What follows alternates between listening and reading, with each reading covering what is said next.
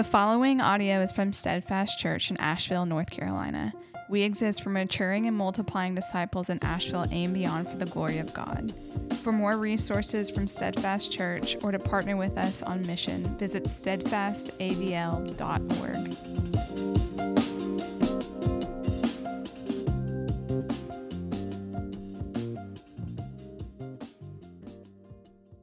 Man, it's so good to see you guys. Um, if you are new around here, my name's Bryan, and I have the privilege of uh, being the lead pastor, teaching pastor here at Steadfast Church.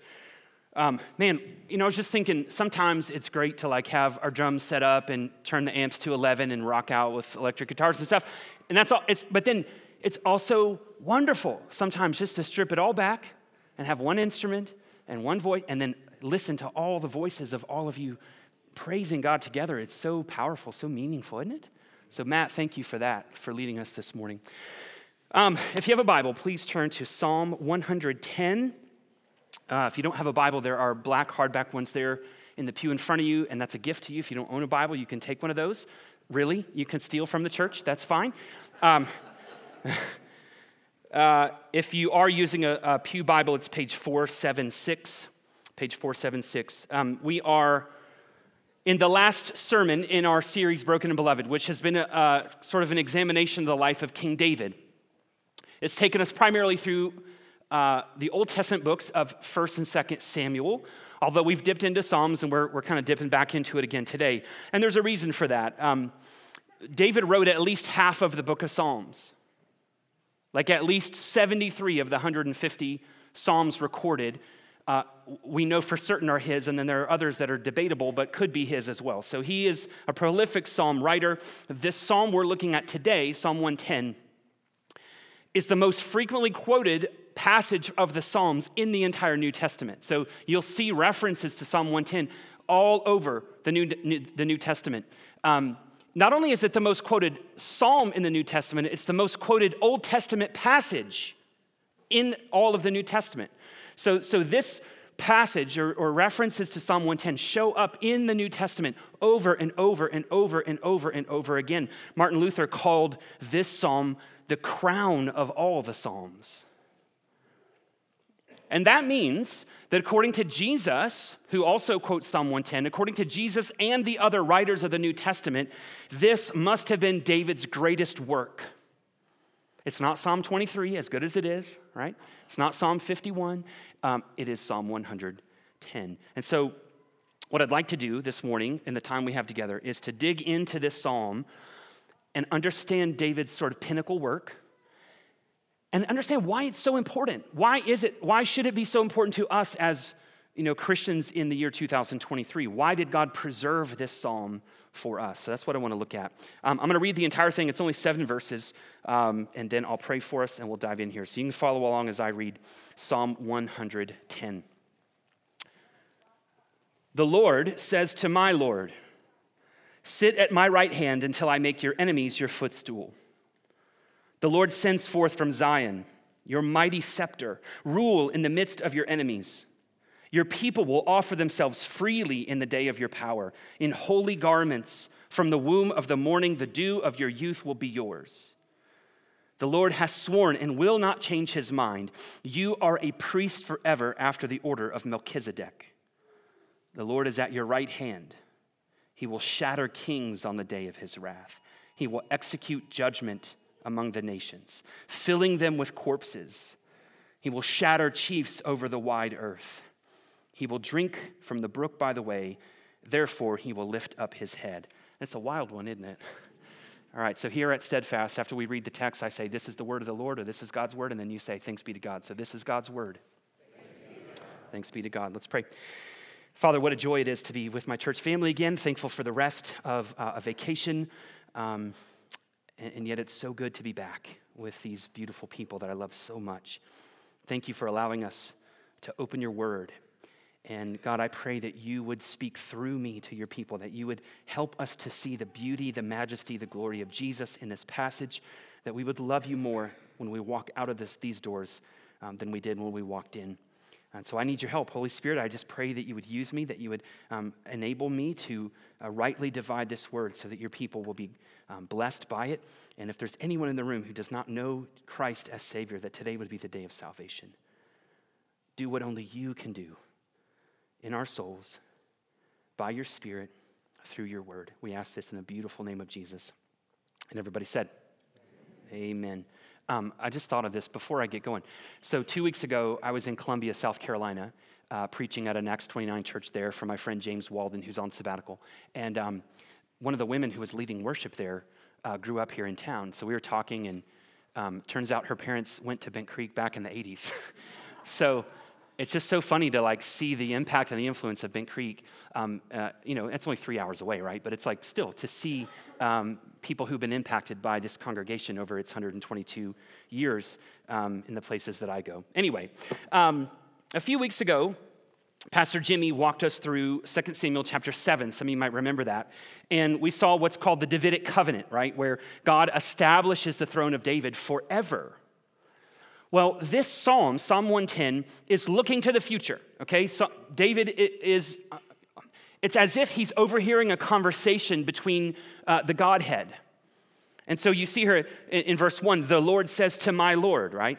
Lord in all caps, you see that sort of all caps there in, in verse 1. Um, that is God's personal, intimate covenant name. We refer to it in English as Yahweh, right? That, so this is God's personal name speaking, and he says, To my Lord, I want you to sit at my right hand until I make your enemies your footstool. That being a sign of honor and power and equality. Um, and he makes three promises here. I, I want you to, I forgot to give you my point. if you're a note taker, you can write this down. So, what happens when I take a couple weeks off? I forget how to preach.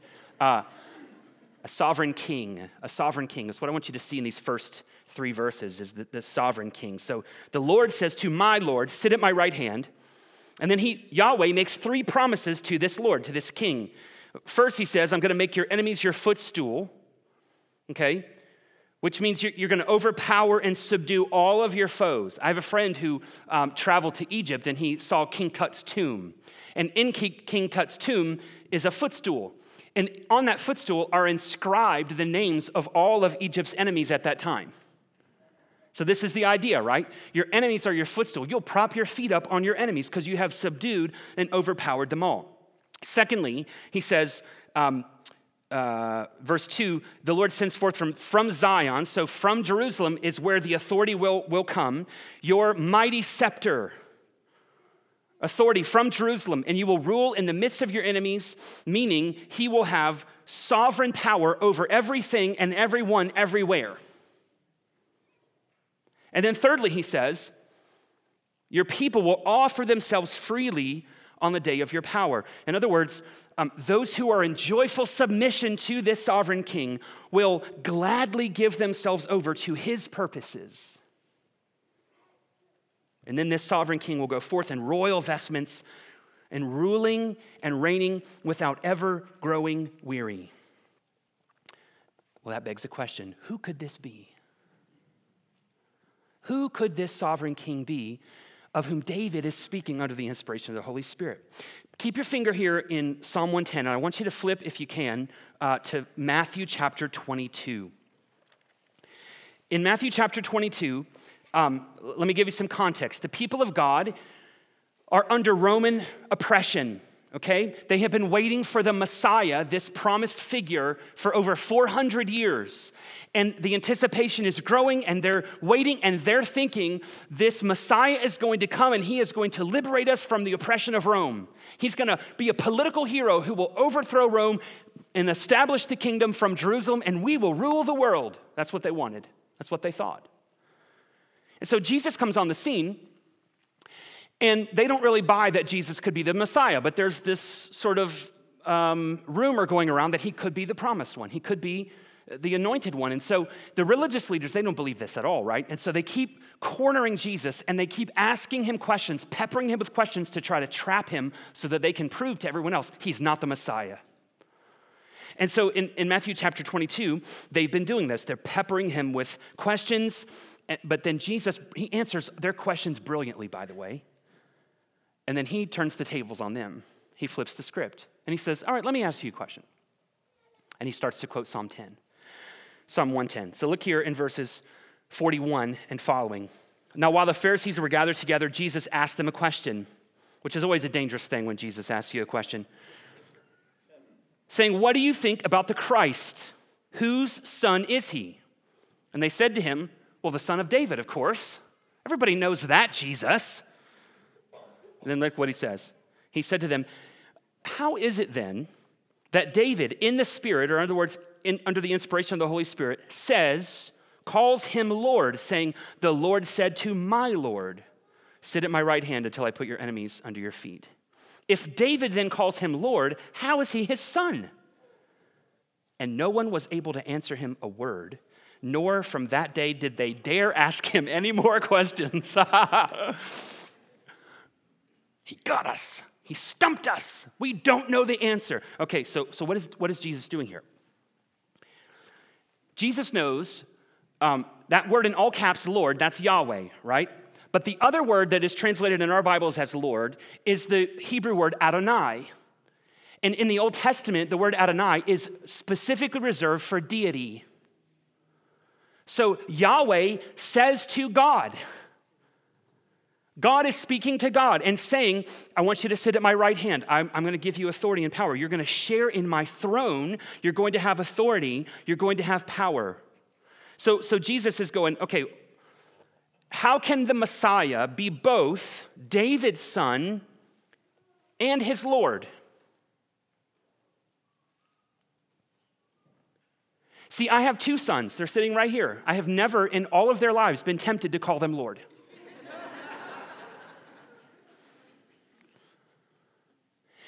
If David was prophesying purely about one of his sons who would be king, he would call him my son. He wouldn't call him my Lord because David is the supreme king at this time.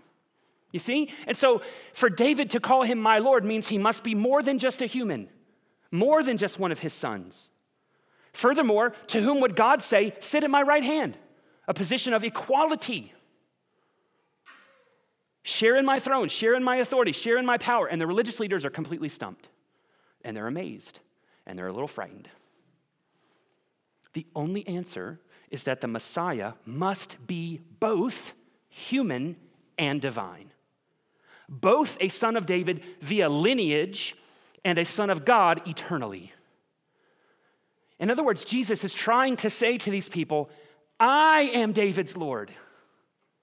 I am the one. I am the sovereign king who has come not just to liberate the people from Rome, but to liberate you from your real enemies of sin and death. In other words, if you really understand who the Messiah is, you will receive him on his terms, not on your terms. See, they thought he, they would have a human political leader who would overthrow Rome and establish the kingdom of Israel. And Jesus says, I've come to do far, far more than that. I'm not here on your agenda, I'm here on mine. My agenda is to proclaim the gospel and to establish the kingdom of God. Now, how do we, how do, how do we think about this in 2023? It seems to me, especially in our, in our area, that everybody kind of likes Jesus. People don't follow Jesus, but they like him. Um, they like his teaching, some of it. They like the like turn your other turn the other cheek thing and love your enemies thing. They don't love the I'm the on the way, the truth, and the life thing so much. But we like and, and we want to like sort of pick and choose the teachings of Jesus that we like. We disregard other things that we think are kind of silly, and, and, and so we want Jesus on our own terms. Why? Because we want to be the sole authority of our own lives.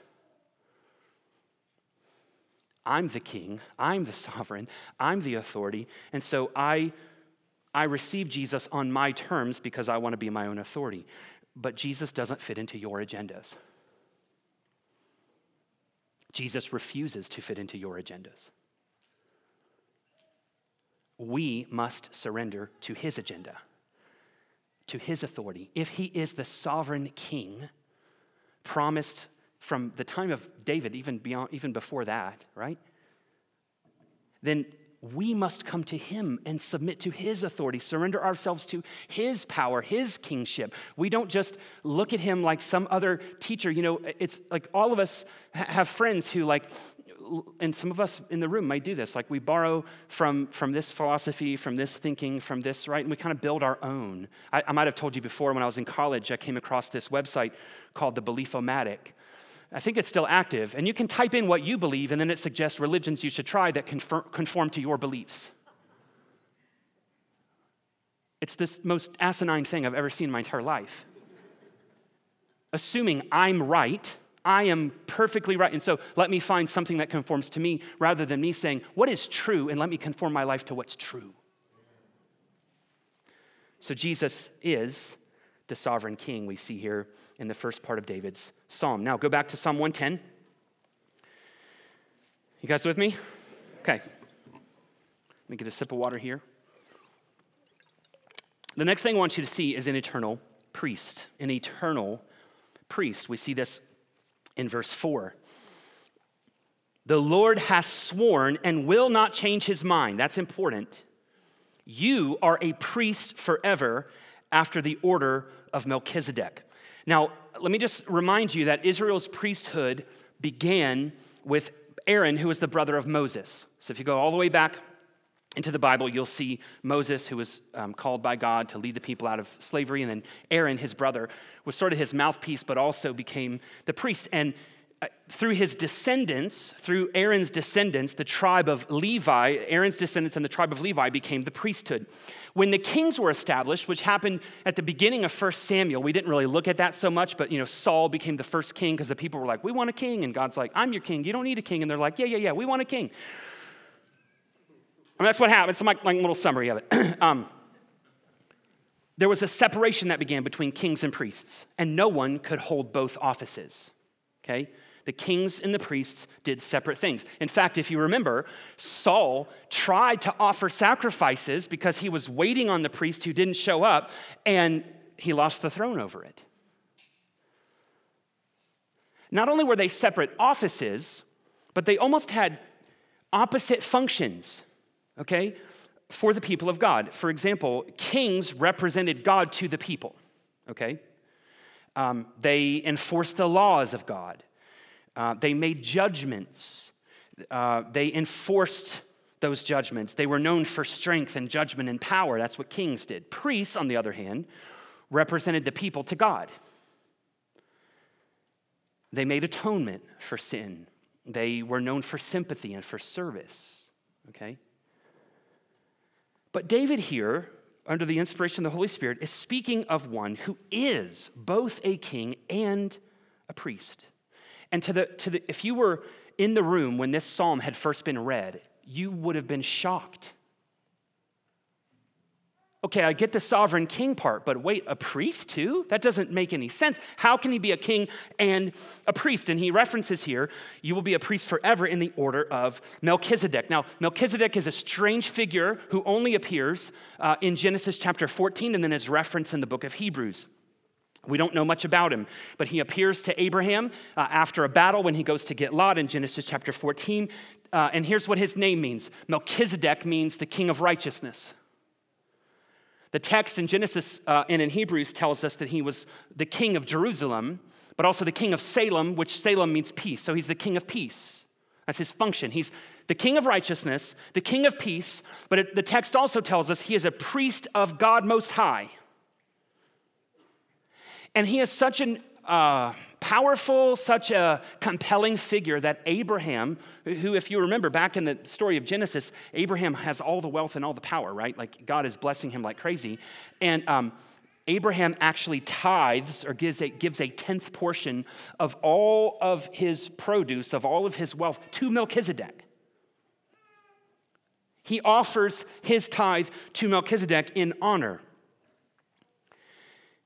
Now, um, David is saying this forthcoming Messiah is going to be like Melchizedek, both as a king and as a priest, but eternally.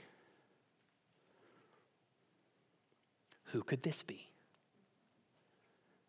Who could this be? Now, if we fast forward to the New Testament, what we find is that the book of Hebrews is almost entirely connected to Psalm 110.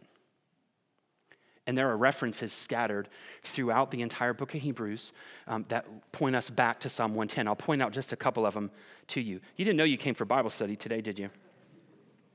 Um, flip, flip to Hebrews with me, um, Hebrews chapters 6 and 7. And uh, if, you, if you don't know where that is, it's okay. You, there's a table of contents, but you can just listen as I read a few of these verses.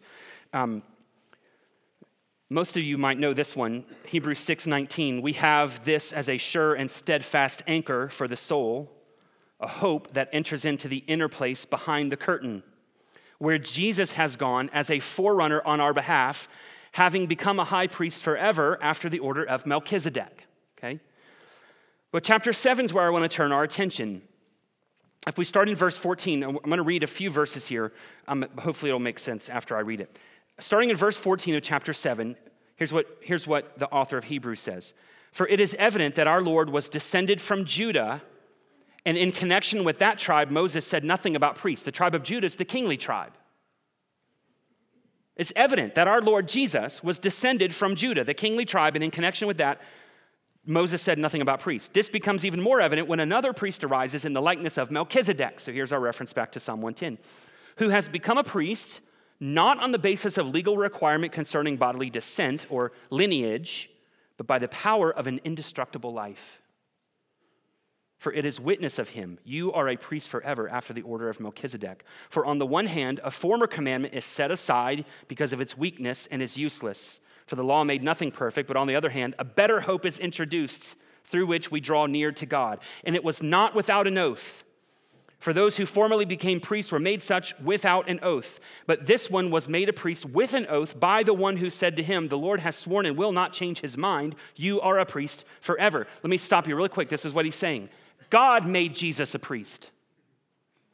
He could skip the lineage of the tribe of, tribe of Levi because he was from the tribe of Judah, but because of an indestructible life, a perfect, sinless life, God says he's also a priest in the order of Melchizedek forever, eternally. And his oath, his promise to Jesus outstrips the lineage. Does that make sense? Okay, we'll keep going. A couple more verses. This makes Jesus the guarantor of a better covenant. The former priests were many in number because they were prevented by death from continuing an office, but Jesus holds his priesthood permanently because he continues forever. And the people said, Amen. Consequently, he is able to save to the uttermost those who draw near to God through him, since he always lives to make intercession for them. Whew. For it was indeed fitting that we should have such a high priest, holy, innocent, unstained, separated from sinners, and exalted above the heavens. He has no need, like those high priests, to offer sacrifices daily, for first for his own sins and then for the people, since he himself since he did this once for all when he offered up himself. Here's what we find out Jesus is not just the better priest, he's the better sacrifice. For the law appoints men in their weakness as high priests, but the word of the oath which came later than the law appoints a son who has been made perfect forever. Wow. Wow. Okay, Jesus is not only a perfect high priest because he fulfills the, the promise of Psalm 110. He's also a perfect high priest because he's holy and innocent and without need to cleanse himself of sin first. But he's also the perfect sacrifice, offering up himself for our sins. He who knew no sin became sin for us so that we might become the righteousness of God. That's 2 Corinthians chapter 5. He offered himself once for all on the cross. And then, if you keep reading in Hebrews, which we don't really have time for, um, in chapter 10, he says, Jesus made this once for all sacrifice, and you know what he did? He sat down. See, in the, in the temple, there were no chairs because the work of sacrifice was never done. Because you would atone for sin, and then guess what? Somebody would sin again. We've got to do another sacrifice, and that just kept on going into per- perpetuity. But when Jesus offered that sacrifice once for all time, he sat down because the work was finished. And then it says, and he's awaiting until the Father makes his enemies a footstool for him. Back to Psalm 110. And my favorite line in, in Hebrews chapter 10 uh, is this one. Uh, as soon as I find it. oh, where did it go? Um, here we go. It's coming, guys. I'm, I'm prom- I promise it's coming. Verse 14 For by a single offering, Jesus has perfected for all time those who are being sanctified. Here's what that means. When you surrender yourself to Christ, when you with empty hands receive the finished work of what Jesus has done for you in his life, perfect sinless life, sacrificial death, taking all your sin and shame on himself, and his glorious resurrection from the dead, when you receive with empty hands the finished work of Jesus, you are perfected positionally. Colossians says that you are, you are um, pure and blameless and above reproach before him. God sees you through the lens of Jesus and he sees perfection and he smiles. But you're also progressively being sanctified. You are not literally made perfect, you're seen as perfect, and then you are becoming. You are being perfected. You are being, you, Jesus is forming and shaping you by the Holy Spirit into his image. So, positionally, in Christ, you are called perfect, and then you are being perfected. And that's the beautiful, most beautiful news I know. Not only that, the text here tells us that Jesus, our high priest, is interceding for you and me right now. That's wild. That is wild that Jesus is praying to the Father for you. He's taking all of your burdens and all of your shame and all of the junk that you won't say to anyone else, but Jesus knows it, and He pleads with the Father on your behalf. I wish you could understand how vital and important that is. And here's what we think we know we have atonement, we know we're forgiven, we just don't think we're liked very much, some of us. But Jesus likes you so much that he's continually praying for you. And he's not praying like, Lord, help him get his act together. Like, that's not the prayers that he's praying. And though you and I fail, though we continue to sin in innumerable ways, right? We know sins we commit, and then we don't know a whole lot of sins we also commit because we're just so ignorant of our own sin. We don't know how wicked we really are sometimes. But um, Charles Spurgeon, I was reading something uh, in reference to Psalm 110, and, uh, uh, and he said this Sin cannot tie the tongue of our interceding friend. Oh, what a comfort is here. You have sinned, believer. You have grieved his Holy Spirit, but you have not stopped that potent tongue which pleads for you. Golly, that's good news. Because I don't know about you, but I sin a lot. And I need not only a mediator, I need an intercessor. I need Jesus to plead for, for me.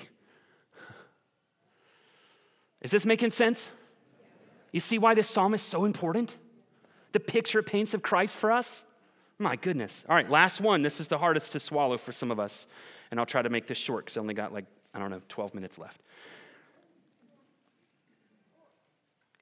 Back to Psalm 110, verses 5 through 7. The text says that the Lord is at your right hand. He will shatter kings on the day of his wrath. He will execute judgment among the nations, filling them with corpses. Yeah, he said that. He will shatter chiefs over the wide earth. He will drink from the brook by the way, therefore, he will lift up his head. I want you to see in this passage a conquering warrior. David's prophetic psalm not only envisions this sovereign king and eternal priest, but a conquering warrior on a day of final judgment, and victory. He says that he's at the right hand of God, which we've already talked about is equality, right? They're sharing rule and reign. He's shattering kings and chiefs. This is the rulers of the nations, okay? He is executing judgment on the entire earth. And when his victory is complete and the bodies are piled up, it says he drinks from the brook, he refreshes himself, and he lifts his head. Now, lifting your head is a sign of victory, it's a sign of completion. And so this, this conquering warrior is now going to enjoy his uncontested rule and reign over everything. Now, who could this be?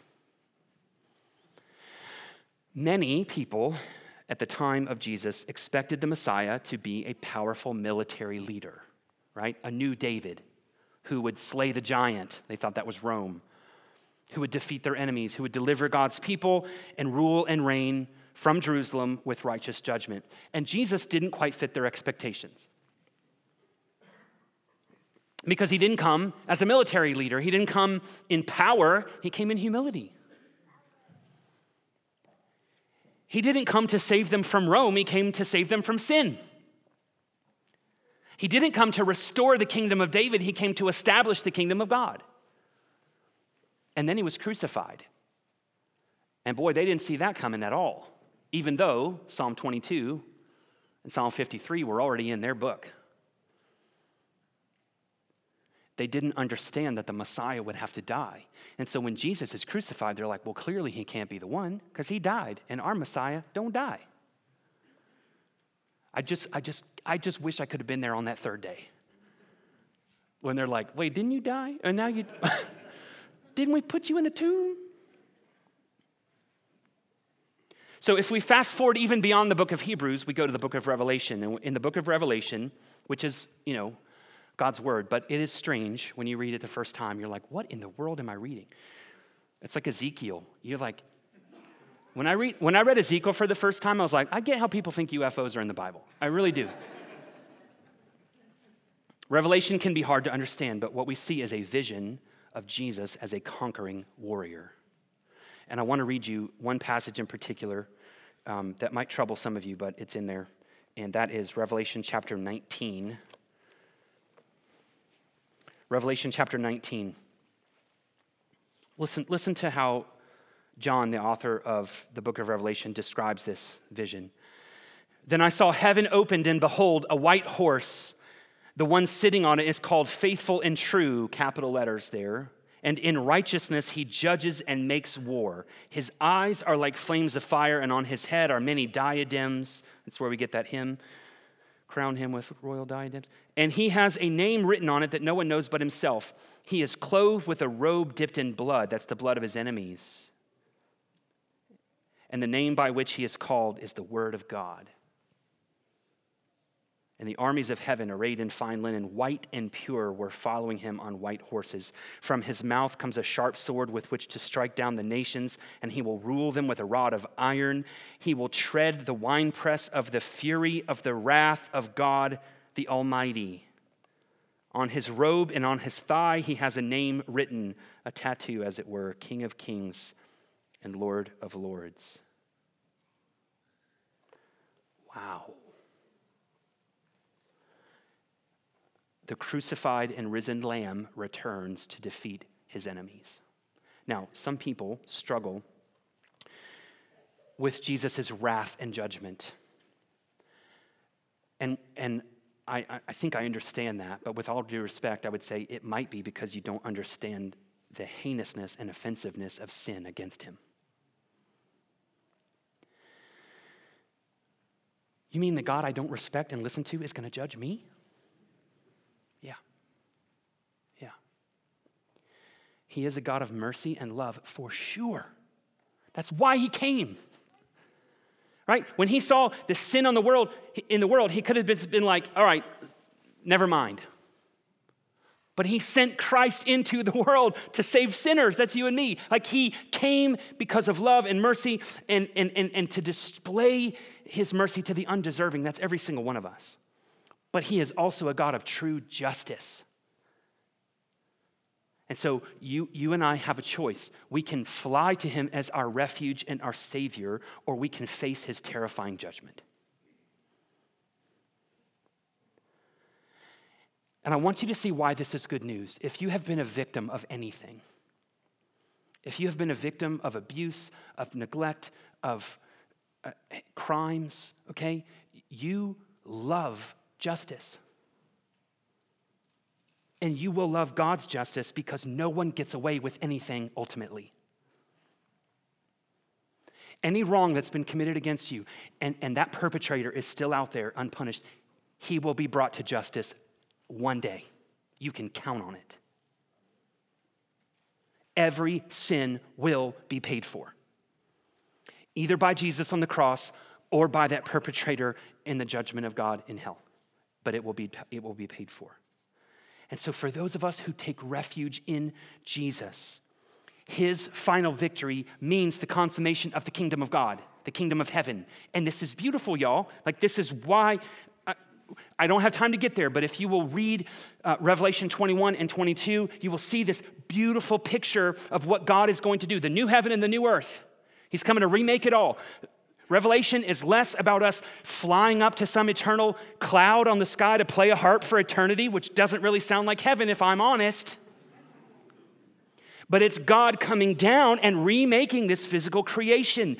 A world without any evil or any effects of the fall. Can you even imagine that? And not only that, but the very presence of God is there. The dwelling place of God will be with man, which means complete and total soul satisfaction in Him forever. And the Bible says we will see his face, which means you will look into the eyes of Christ.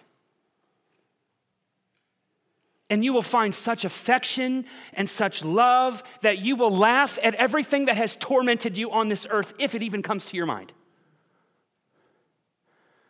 And there will be no more death, and no more mourning, and no more crying, and no more pain, and no more politics.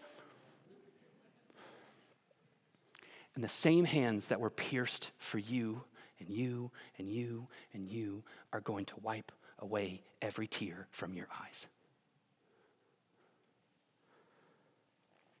Can you even fathom such a moment? So, why is this psalm important? Primarily because it gives us a vivid picture of Jesus, our Messiah, who was and is and is to come. And when, when Christ returns, and he will, I don't know if you know this, but um, I, I, the passage I had to preach in, um, in Columbia, I had never preached before, is one of the parables about the second coming of Christ. I'm like, thanks, James. You went on sabbatical, and I got to preach on the second coming. But anyway, the second, we call Advent, right? The, the, Advent is the coming of Christ the first time, right? There's a second Advent, there's a second coming of Christ that is mentioned 300, at least 318 times in the New Testament. There's only 260 chapters in the New Testament, which means one out of every 25 verses in the New Testament is about the return of Christ. And if he said he's coming, he's coming. Okay? So, what do we do? What should our response be to this psalm? We're looking forward to that day when Psalm 110 is fulfilled completely, right? What do we do in the meantime? We live every day in light of that day. We live every day in light of that day, which means this we surrender ourselves to our sovereign King. If you're in this room today and you've never surrendered yourself to the Lordship of Jesus, I want to invite you to do that today because no one's guaranteed tomorrow. And the Bible's clear that we will bow to him in worship or we will bow to him in his judgment, but we will bow. We surrender to our sovereign king. We fight every day in his strength, not our own, not with weapons, but with prayer and love and the fruit of the Holy Spirit. We entrust ourselves to our great high priest, resting in his care and in his provision. We put our hope in our soon returning, conquering king warrior who will execute true justice on this earth and establish the kingdom of God. And we gladly give ourselves to his purposes to spread the fame of his name across the entire world so that enemies of God might be reconciled to him, so that broken people might become his beloved. That's what we do in the meantime. Amen. All right, I don't have any questions for you, so here's what I'm going to do I'm going to pray, and, um, and then I'm going to invite you to respond to our great king and priest and warrior. And we do that here at Steadfast, um, first through communion and then through giving and, and then through singing. So um, if you are a follower of Jesus, um, you will be welcomed to these tables where we remember the sacrifice of Jesus for us, his broken body, his shed blood for our sin. It's also a, a, a promise, right? Because we read in Revelation that we'll be welcomed to a feast And so this meal is a foretaste of that feast to come. It's a, a symbol of the promise that Jesus has yet to fulfill but will one day. And so we come in hope, we come in thanksgiving, we come in repentance, we come in joy to these tables. We take a piece of the bread, we dip into the juice or the wine, whatever our conscience allows, and we remember that Jesus sacrificed himself for us to make us whole. We were his enemies, and he made us the children of God. So we'll start in the back rows, we'll work our way forward, um, and then you'll, you'll come up the sides there.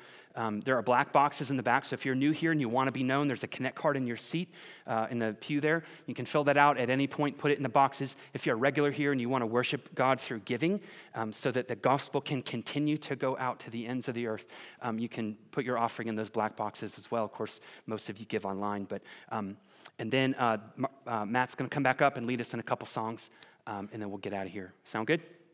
All right, let me pray for us. Father, thank you so much um, for these promises, these amazing promises from Psalm 110. And um, I just I ask that um, something that we've talked about in the last 12 weeks has resonated with your people as we've looked at the life of David and how he was a broken man who was still called the man after God's own heart, your beloved.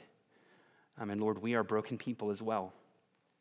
But we, we have the right to be called your beloved because of Jesus. And so I pray that the men and women in this room, the children in this room, would surrender their lives to the lordship of Jesus so that they could too be called your beloved and really know what it means um, to be loved and cared for by a sovereign king, an eternal priest, and a conquering warrior. Lord, we need truth like this in our lives. We need this kind of glorious picture of who Jesus is to get us through the days, because the days are hard and the hours are long, but you are coming again. So give us hope in the meantime. Lord, as we respond to you now in communion, in giving, in singing, would you be glorified and honored?